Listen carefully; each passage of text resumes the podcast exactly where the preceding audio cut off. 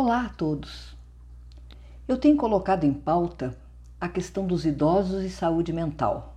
Aumentou a expectativa de vida em geral e para quem sofre de alguma doença mental, pois, apesar da maior vulnerabilidade e comprometimento cognitivo, com o passar dos anos, novos tratamentos, a expectativa de vida nesse segmento também aumentou. Ainda é um assunto novo para associações e pesquisadores aqui no Brasil. Em alguns países já se aborda claramente esse tema. Hoje eu trago um tema mais geral, apresentado pelo CVV e disponível no canal oficial de YouTube deles. Eu farei uma leitura da apresentação.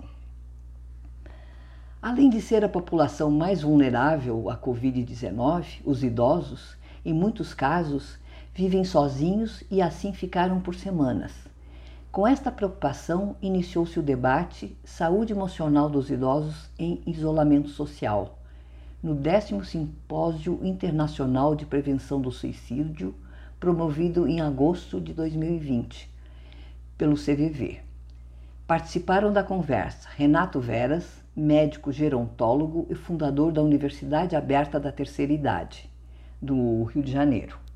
Carla Jacomin, geriatra e consultora da Organização Mundial de Saúde para Envelhecimento e Políticas Públicas. E Alexandre Kalash, médico e presidente do International Longevity Center. O mediador foi Antônio Carlos, que é um voluntário do CVV. A possibilidade de intensificação da solidão já vivida por muitos idosos foi o tema central da mesa.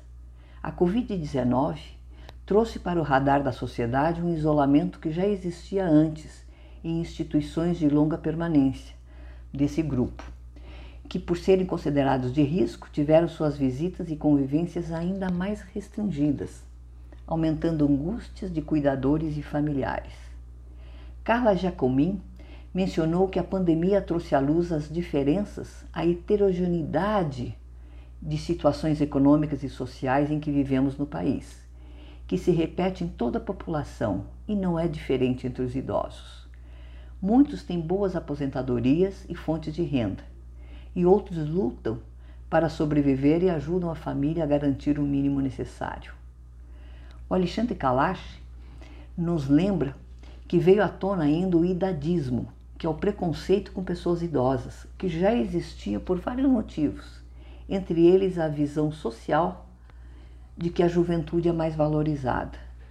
Pouco se lembra nesse momento que quem sobrevive a crises é quem tem a experiência de contar como foi, de poder abraçar, acolher e dar esperança para quem está chegando, crescendo e se desenvolvendo, papel que poderia ser atribuído aos mais velhos se esta sabedoria fosse reconhecida.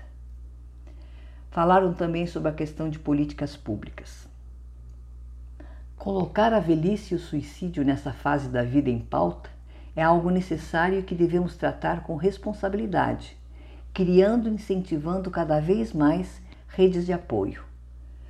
Os temas envelhecimento e saúde podem ajudar em ações globais, nacionais, estaduais e municipais, que deveriam estar conectadas para oferecer diretrizes de cuidados gerais de saúde coletiva, com perspectivas de, solu de solução, sabendo e considerando os recursos possíveis em cada uma dessas localidades.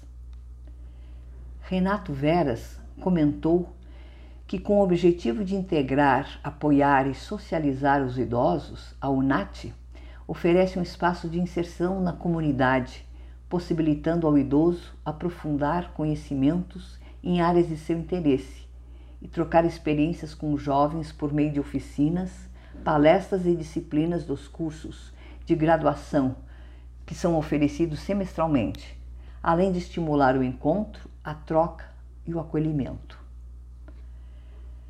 Os especialistas participantes dessa mesa deixam ainda como mensagem que é necessário construir ferramentas e possibilidades de espaço de fala de interação e integração, diminuindo solidão, tristeza e isolamento. A ideia é que seja estimulado o reconhecimento de todos como pessoa, diminuindo assim um grave problema na sociedade atual, a desigualdade e a exclusão social. empatia, solidariedade e aprendizado deveriam ser o foco de reflexão e ponto convergente nesse momento. E após a pandemia, e cuidar um dos outros, né? especialmente desses grupos mais vulneráveis, que deve ser responsabilidade de todos. Eles deixam, isso foi há um ano atrás, né? foi em agosto de 2020, mas eles deixam re reflexões que vão ter que se reproduzir a cada ano e a gente repensar essa situação. Os vídeos do CVV são muito interessantes, eles têm mais os mais variados assuntos e mais assuntos relacionados aos idosos. Vocês podem acessar esses conteúdos no canal do YouTube, é só acessar o YouTube e procurar CVV Oficial. São temas da mais alta importância. E no YouTube são palestras com esse pessoal que eu fiz referência no início. É, são palestras que a gente pode assistir, tem mais de hora de palestra desses encontros é, acontecidos em agosto do ano passado. Meu até breve a todos.